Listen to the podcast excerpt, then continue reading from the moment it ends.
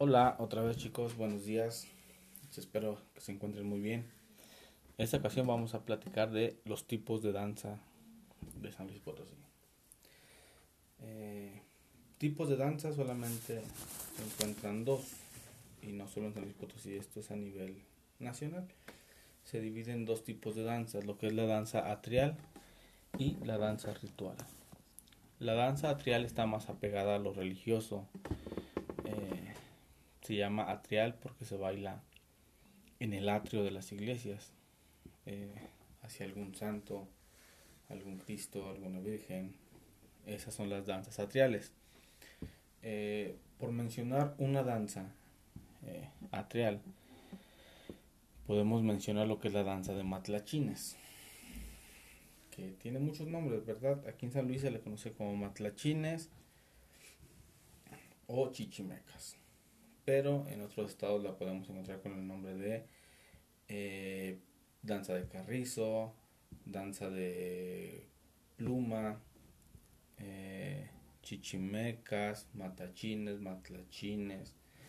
Eh, tiene varios nombres con los cuales se puede identificar esa danza. Esta danza se baila en los atrios en los días festivos de cada región.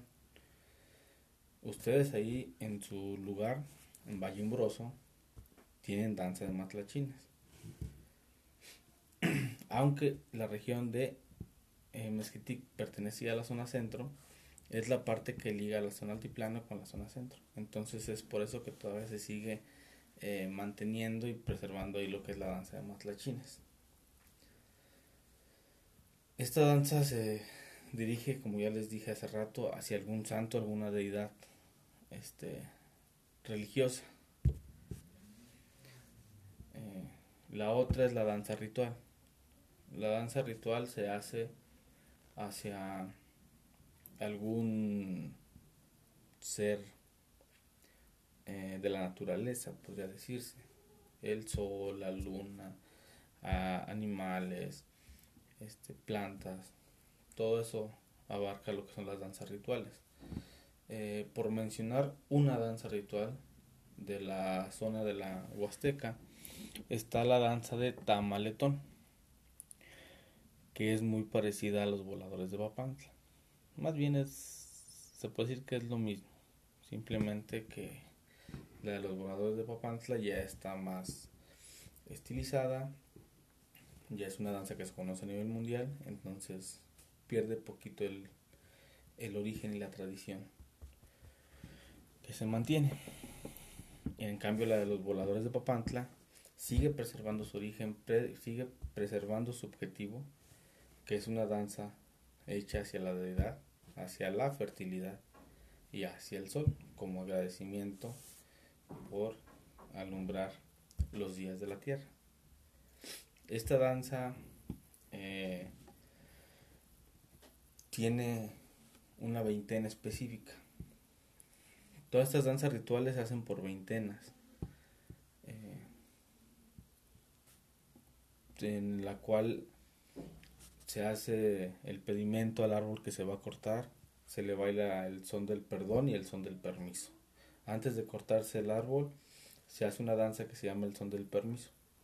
Después de que se corta el árbol, se baila el son del perdón, en el cual le piden disculpas al árbol por haberlo dañado, se le llora al árbol, se lleva el árbol a cortar, a pulir, y ya cuando se va a enterrar el árbol en el piso, se sacrifican gallinas eh, y algunas aves este, en el orificio para eh, que no haya ningún accidente dentro de la danza. Originariamente esta danza se ocupaba o se eh, ocupaban este, varios jóvenes castos, se le puede decir así, así ellos le decían, jóvenes castos, para que fueran dignos para participar en esta danza. Son cinco personas las que lo bailan, los cuatro voladores y el que toca el tamborcito, que se le conoce como pitero. Entonces ahí está la diferencia entre una danza ritual y una danza atrial. Su origen es, bueno, más bien su enfoque es distinto.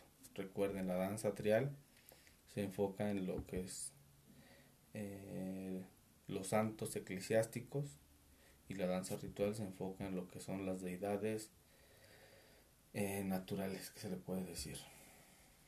Ok, bueno.